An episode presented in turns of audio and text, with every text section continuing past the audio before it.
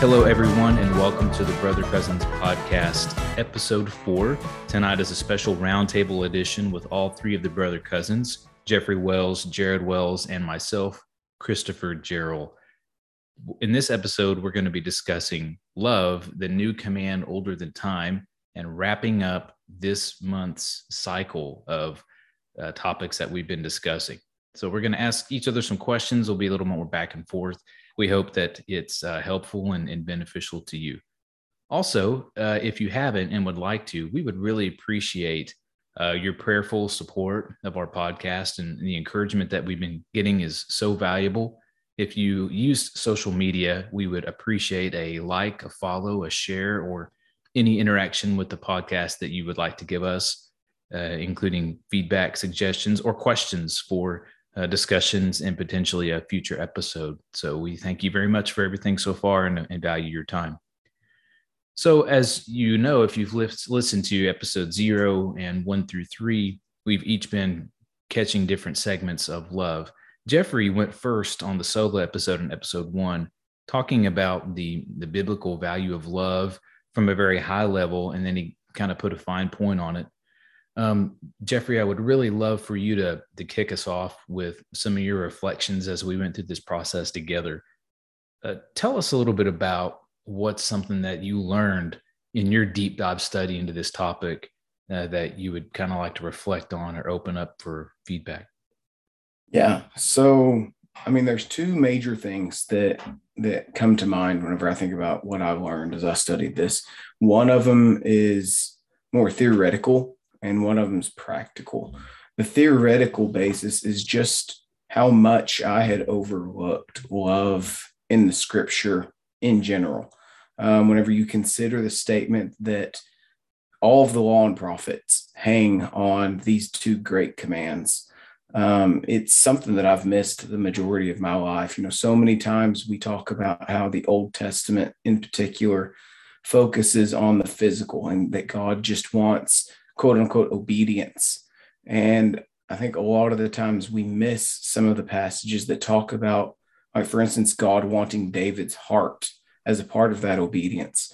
And so, whenever we think about this principle of loving God, that that is the most important, that is the greatest, that in and of itself puts a damper on just a strict obedience that God wants. He wants our love.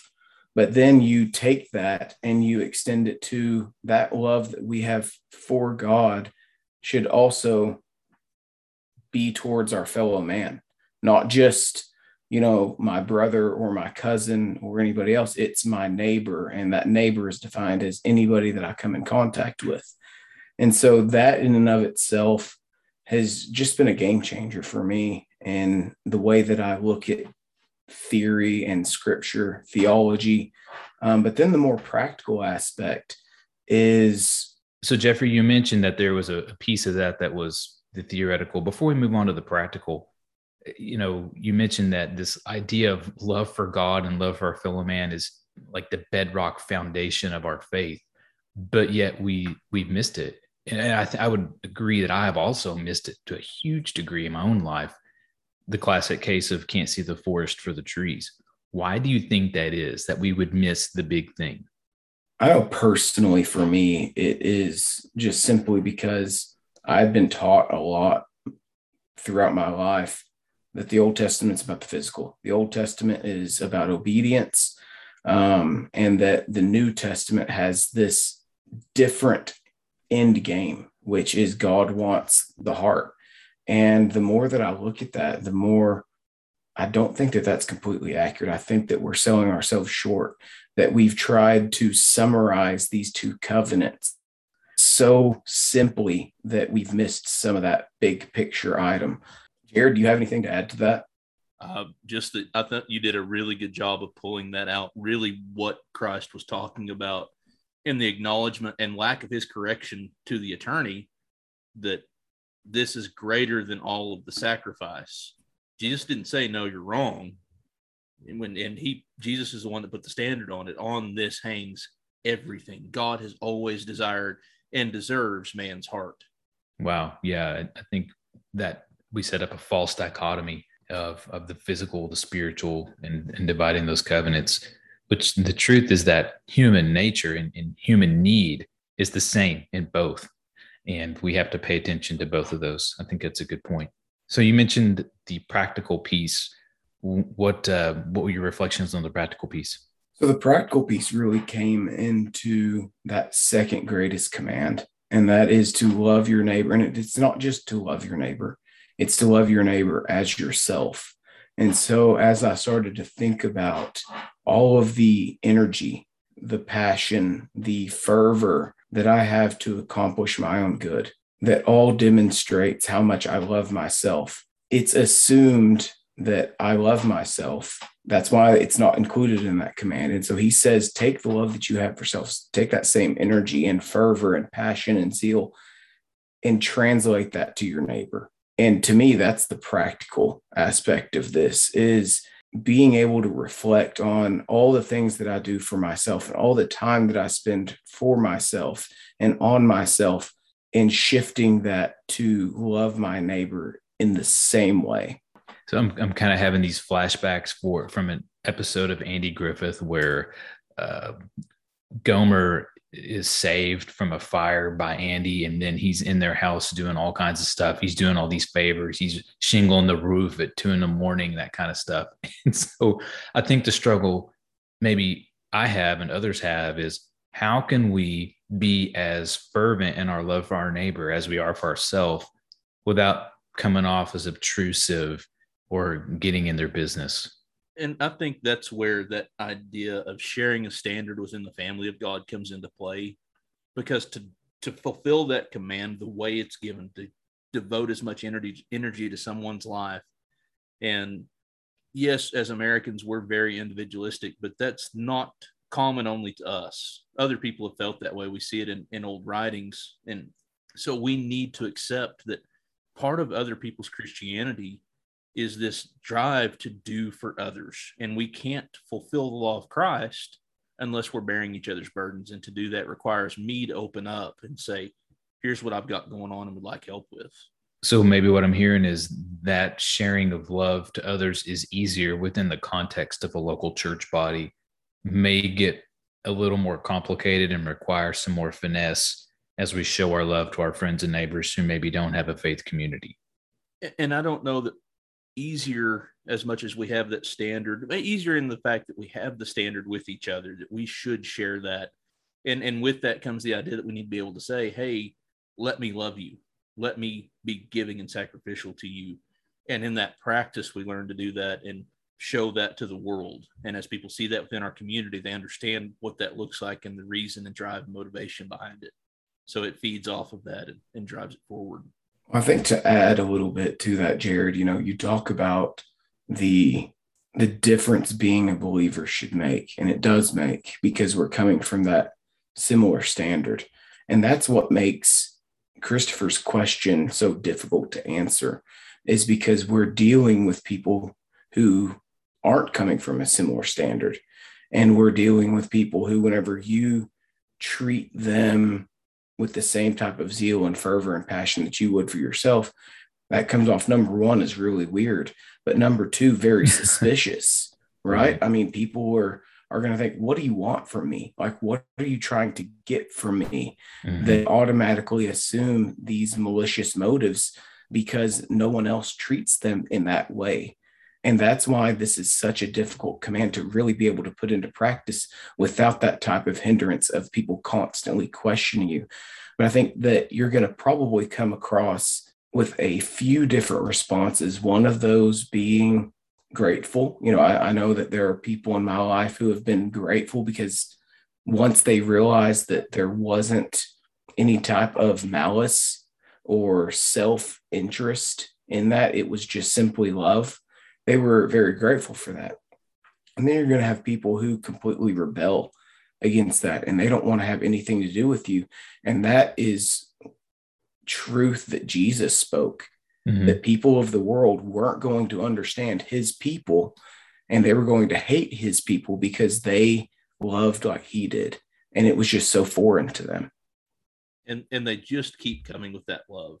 That was something that Paul tells Timothy, you know, in the first of the book, in the first of the first letter to Timothy, he tells him the end of the commandment is love, and then goes on to tell him not to quarrel about words, charge them not to teach any other doctrine, but you, the servant of the Lord, must not strive. We've got to be gentle. And in that context, it's those that oppose themselves by opposing God's word. And our desire and drive is always the good of someone else.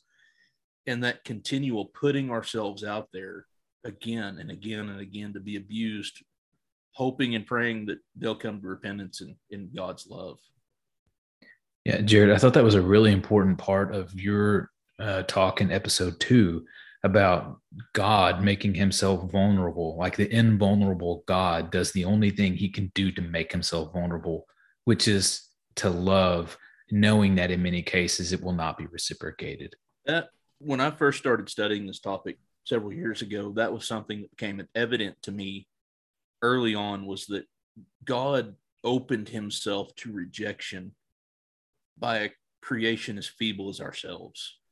When we see God's works and God's miracles throughout the Bible, we stand in wonder and awe, and it's nothing to him. And yet we continually reject his lordship in spite of not just what he can do, but what he has done for us. So what you're saying is that uh, in a God made creation and creation is totally in submission to him because it's its nature, yet we have the ability to rebel. We look at miracles in nature of, you know, calming a storm or changing water to wine, but to God that's just the rearrangement of molecules. But the real miracle is when God can love a heart with a choice and that heart chooses to respond in mutual love to him. That is a real miracle, which we actually got to witness a week ago. We had a, a man um, obey the gospel um, who came to our congregation from the community, and it was very moving just to watch the miracle of God's word work gently on a person's heart to bring about salvation. And it was awesome. Yes, sir. I'd say that's a really good summary. So, what else, Jared, about about your topic of the um, the agape definition of love in scripture was revealing to you? Mine ties back to Jeffrey's as I sat down to study what Jesus was talking about when he said a new command. I, I think it's multifaceted and it's deeper than than I can truly understand. I think part of it plays into his statement of how I love, love as you've been loved, and that there's an acknowledgement that I'm holding back some from other people and saying, well, I wouldn't do that for myself. And there's a point at which, you know, I've got to cut myself off or whatever the case may be. And, and Jesus shows us that it, it doesn't matter. It's a complete self denial. And that's what, throwing back to what Jeffrey talked about, God wanted in the first place. And Jesus reiterates that and shows that to us and phrases it as, as a new command and how what was probably most revealing to me and, and it hurts is how I have felt that time and again as I worry about what I want, worry about what I want to do, what's good for me, what's good for my family, what we see as best. And I continually put that forward instead of putting it in the rear view where it belongs. Yeah, I feel the exact same way, Jared. Uh, the idea of loving my neighbor as myself. Well, if I can just imagine in my mind this scenario where, well, I wouldn't expect my neighbor to do this for me, then that means I don't have to do that for them. That means I get to leave them alone and not show them the kind of love that God commanded. And I'm still okay in my conscience, but I think we both realize that's a smokescreen. Yes, sir. I definitely did. Yeah, you know, and that's something that really stuck out to me about your section, Jared, is often we speak of the New Testament being easier to live under than the Old Covenant. But whenever you consider the first and second greatest commands in relation to the new command, the new command is just so much more difficult. Showing those qualities of love the way that God showed us is so much harder than me loving my neighbor as I love myself. And I, I, think that that's something that we should talk about more often is that new command is so much more difficult to obey, but it's also so much more powerful whenever it's put into practice. You know, here a few weeks ago here at Concord, we we had a gentleman introduce an idea to me that I had never considered before, and it was revolving around, you know, loving the people who are close to you, loving the people who love you. And he said, you know, Jesus's point when he taught about that was that even the sinner loves the people who love them back. And what's so radical about what Jesus teaches us to do is the people who don't love us, we're supposed to love them the way God has loved us. And what that should do is produce in them that the sinner is going to love you back because you showed them the same type of love that God loved you with. And it was just a a mind-blowing concept to me that if we show the love of God to sinners, then they'll love us in return, or at least they should theoretically. And that was just mind-blowing to me. Um, what do you guys think about something like that? Yeah, I think you're really onto something because think about Israel. They had God's word. They knew what what God's love looked like from a textual perspective. But when God really wanted to show his love, what did he do? He sent Jesus and he showed them what love looks like in action. And so if that's God's approach, you know, we can say, well, the Bible is there. If, if people want to find God, they can read the Bible. Well, that's also a smokescreen because uh, God's example, Jesus' example, is to send someone who already has God's love and then demonstrate it to people who haven't known it. So, if when we do that, we are being Christ in miniature in a way that's tangible, in a way that allows the fruit of the Spirit the ability to work on the heart. And then we give them the seed of the word as they consume it. And Christopher, you hit on something that I felt like I didn't do justice in mine, and as much time as I spent on it and took giving the podcast was that idea part of loving the way Christ loves, being filled with God's love to the point where we overflow. The only way to to love sacrificially is to understand where that love comes from and understand and know it from God in our lives to acknowledge everything God has done for us and then, turn around and give that to other people. And, and part of that, what Jesus did, loving humanity, was to make that path in whatever way we can. We're, we're not Christ. I can't sacrifice for sinners in the way that he did, but I have a way that I can do that. And it means giving of myself as much as I can and within my ability to do what Christ did and show the path to God. Right. And I think that was probably my biggest takeaway, Jared, whenever I was looking at barriers to loving one another. Uh, you know, first, I realized that the biggest barrier to love was me, quite frankly, and, and uh, being in love with myself. And I, I was trying to think of like, why can't I just love others like I need to? And the answer was that it's because I hadn't put God um, as as the horse to pull that cart. And you know, you talk about being full of that love that can then spill to others. It's like the the example I used in Second Corinthians eight, where Paul describes the love of the Macedonian brethren. In Second Corinthians eight, um, in verse five, he says, "In this not as we expected, but they gave themselves first to the Lord, and then by the will of God to us." And so that's the I think the secret sauce is to making sure that we have given our love to God so fervently that that empowers us to actually love more to other people. Once we give ourselves to God, it gives us the freedom to love others as God would. And to me, I think that was the thing that was missing from me. And when we put a love for God as maybe the baseline um, to our our soundtrack of our life, then the melody of loving our neighbor as ourselves can really come through. For me, that was a huge revelation in the scripture to me. Yeah. And that's something, you know, that I, as I studied my part, that became very clear in terms of the way that we can re- truly be able to put into action the second greatest command is by devoting ourselves to the first. And with your your podcast, you know, the biggest hindrance to my love is me it's because we are selfish. We're selfish not only with our time and our resources, but even with our love. We want to limit our love because we're so scared we're going to run out and we won't have enough left for ourselves.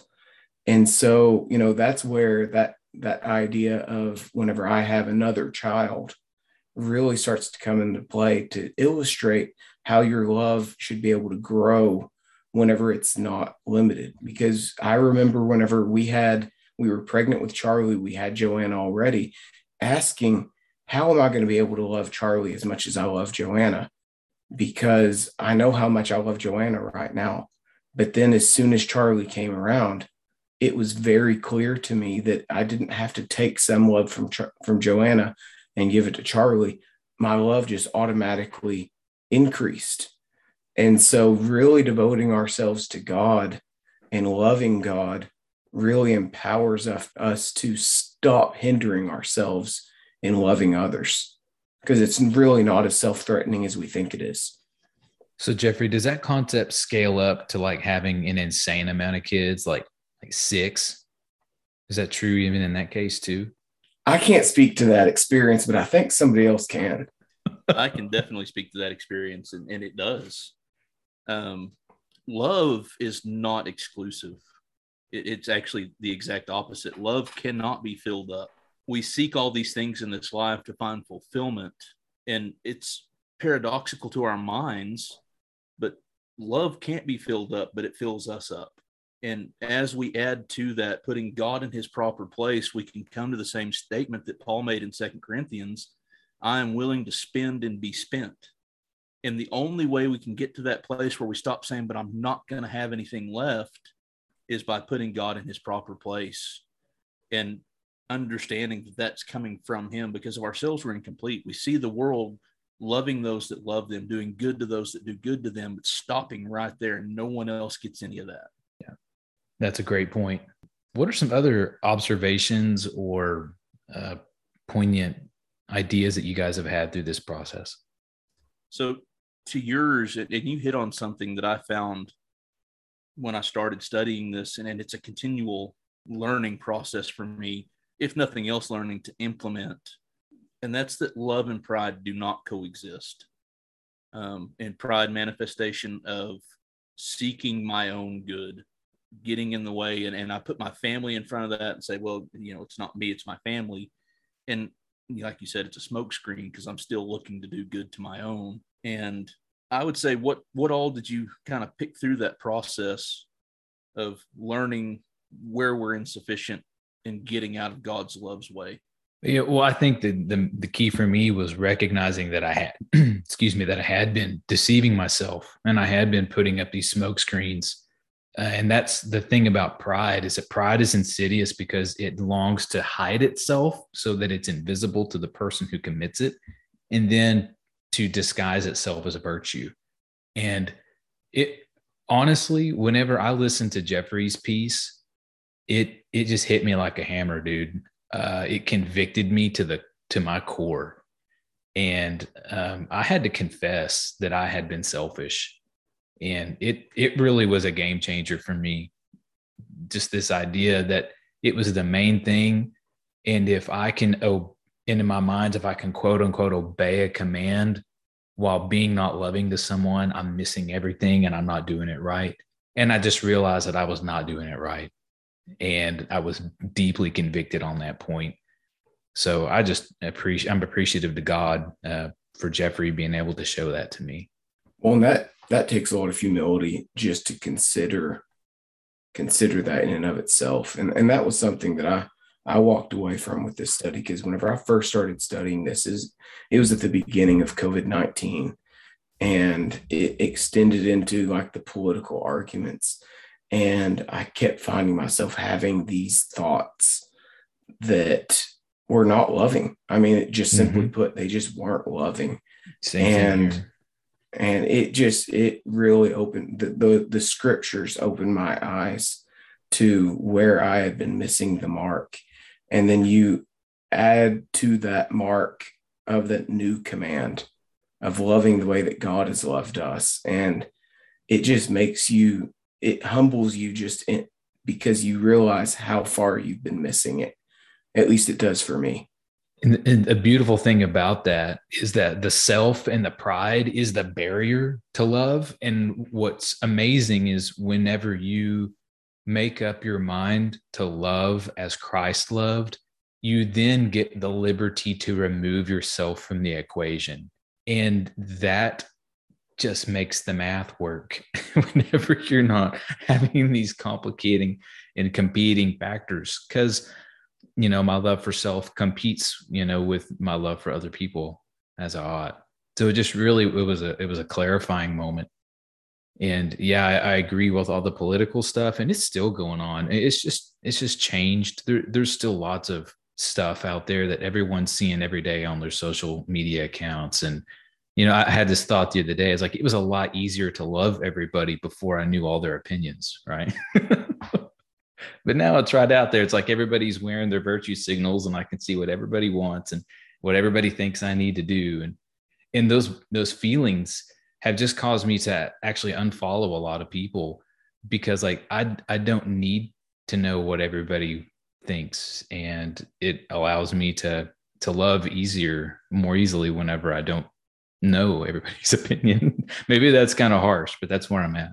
And i mean just piggybacking off of that i've been reminded through everything we've gone through through doing this study together with you guys of how continual a process it is there's a lot of this that i understood from an academic level before going through this again, but it was a harsh reminder, an unwanted mirror of you're missing it again and, and how I need to be reminded over and over and over again that the drive behind everything I do should be putting Christ's love forward.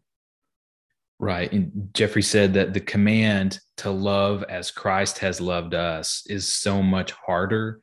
One of the things that makes it so difficult and daunting, Jared, is that you can never say, I'm done loving. You can never say, I have reached the end of my commitment. I have buttoned it up and I'm finished. It's like pouring water down a bottomless pit, but it's not because God collects every drop. It's weird because it's almost like what you're saying is that love never fails. Love wow. bears all things. If right? that's not in the Bible, it totally should be. And and that makes it that may be the most daunting of all of them.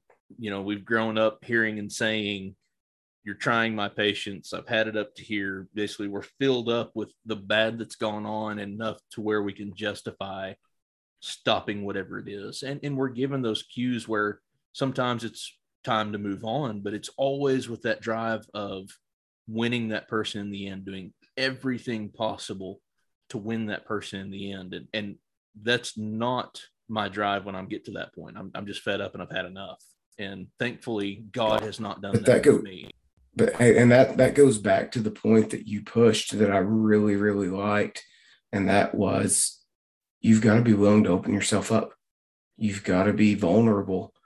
Um, you've got to be willing to let people take advantage of you. And whenever this was your line, and all of a sudden they surpass your line, your line moves and you just continue to allow yourself to be opened up and vulnerable and you just continue to love because love endures love bears love hopes.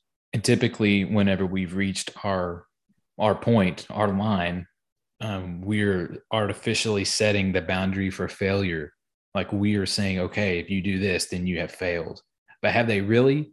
Because as long as they're still drawing breath, they have not failed. That's our our own human tendency to say, I'm ready to cut my losses and move on to something that's a lot less painful than whatever this interaction might be. But if we're coming from the place of giving ourselves to God at his disposal, then it makes it a lot easier to say, I'm going to keep giving, uh, even when it hurts. So I'm going to shift gears for just a little bit, if that's okay. Um, and it actually goes to Jared's podcast and something that he did that I really liked. Um, there was a lot about there was a lot in that podcast. Who would have thought that I wasn't the long-winded one? Um, but there was so much in there that was good. But I really liked the way that you talked about that love covers sin, but it doesn't allow people to continue in sin. And I was thinking about that in relation to what's taught specifically there in First Corinthians chapter 13, that love doesn't rejoice in iniquity. And you know, you can take that so many different ways in terms of application. But I really liked this idea of needing to balance and the diligence that's required to be able to balance this forbearance versus correction. Because I know myself, I don't like correcting people. I don't like having those types of difficult conversations. And so it's really easy for me to fall back and say, I'm going to forbear this one. That's how I'm going to show love with this person. And maybe it's just that I lack the mental fortitude or the maturity to be able to handle that situation. But that's one of the ways that I actually hinder my love towards others is that I fall back on that. Yeah. So Jeffrey, in that way, we're a lot alike. I I can have the conversation, but it's incredibly uncomfortable.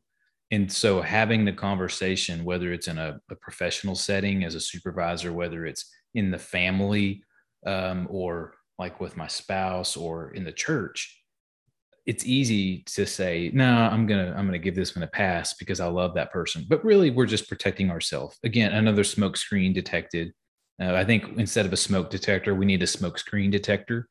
Um, mine has gotten really good over the last couple months, but this idea is that even though this is painful, the pain that we experience as we have these discussions is one probably a sign that we're trying to make it beneficial right? That our heart is probably in the right place. If we're geared up and looking forward to that confrontation we're probably not the best person to do it. But I think that's that sacrificial love. It would have been a lot easier for God, as Jared said, he asked the hypothetical question why can't God just say that everything that humans do is okay? God loved us enough to tell us that it's not okay and give us the solution to make everything okay. And so, if I'm going to follow God's example of love, that means confronting a sin in a way that brings restoration and doesn't deepen the conflict and and that was something I probably hit on that was a new thought process to me was this idea of acting within the authority.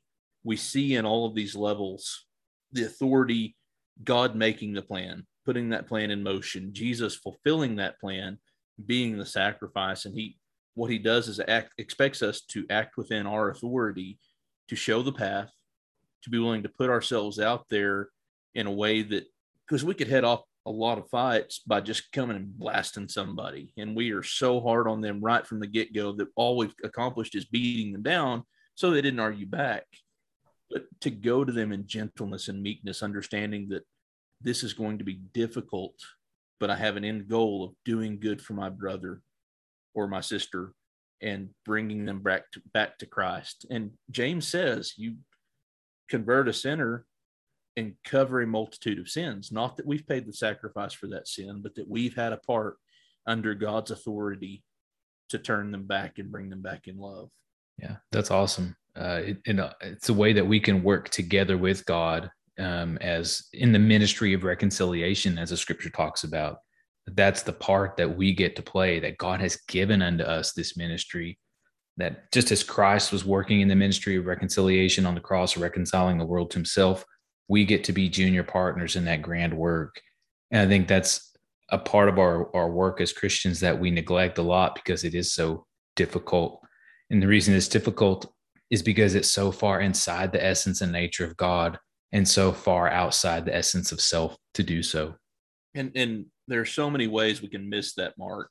Um, like we talked about, we can come on it too strong, come at it from the wrong point of view, come at it with the idea of showing how holy we are and, and all of those things Paul covers in the first part of First Corinthians 13. If we're missing love, it's all useless. Yeah, that's a great way to end cap that. Um, I want to shift gears again and introduce our thoughts for next month's uh, series of, of podcasts and blog posts uh, about love. As we found, as we got into this, we figured out there was a lot more work to do Jared really paved the way with describing the um, agape love in his podcast, but we thought it would be good to do justice to the other uh, kinds of love as well. So, uh, Jared, what are you bringing us next month? So, we're going to build on this idea of the command being more stringent within the body because we share that and bring brotherly love or philia to the forefront. Awesome. That's going to be good. Jeffrey, what about you? So I'm going to be covering storge love, which storge love is something that you don't really find directly in the scriptures. You actually see variations of storge, um, most notably like astorge, which is the opposite of that type of love. And um, what storge really is, and we'll get into this more and more as, as I dig deeper into this, but it's just kind of that natural affection that you might have. Um, you know, I love my dog. It's a natural affection. And so it, it really um, starts to help us understand why we personally, as you know, Americans or in our English language, use love in some of the ways that we do. It we say love, but it doesn't mean the same thing all the time because it didn't in Greek either. And so I'm I'm looking forward to some of this. That'll be good too. Uh, next month, I'll be talking about the the Greek word for love, eros, uh, which is a more uh, passionate, fiery, and sometimes a earthly love. Some people uh, liken it to the love between a husband and wife. So I'll try to do that topic uh, justice in a, in a delicate and God honoring way, but also in a way that can help us to understand the way that when we exercise any of these loves, how can how can we bring them into submission of Christ, and how can we use all of these aspects of love to glorify God and reflect His nature in ourselves? So, uh, we really hope that this has been a, a helpful uh, discussion. We've had a lot of fun and have, have really grown, I think, through this process, and we appreciate everyone who tunes in and listens. Also, want to give another shout out to the Gales, the music group, as Jared calls them. I call it a band, but um, the, the band who uh, provides our music. That song is called We Both Knew by the Gales. Check them out on Spotify. Uh, good music, and I appreciate that. Also, uh, one of the members is a, a, brother in Christ, so we appreciate that a lot too. So we hope that you can join us uh, for our next week's installment, where Jared is going to talk about that phileo love and that fondness that we have inside the body of Christ. Again, if you haven't, give us a like, follow, subscribe, or interact with our posts. You can reach us at thebrothercousins.com, where we have our corresponding blog articles too. And you can check us out wherever you consume podcasts. Thank you so very much.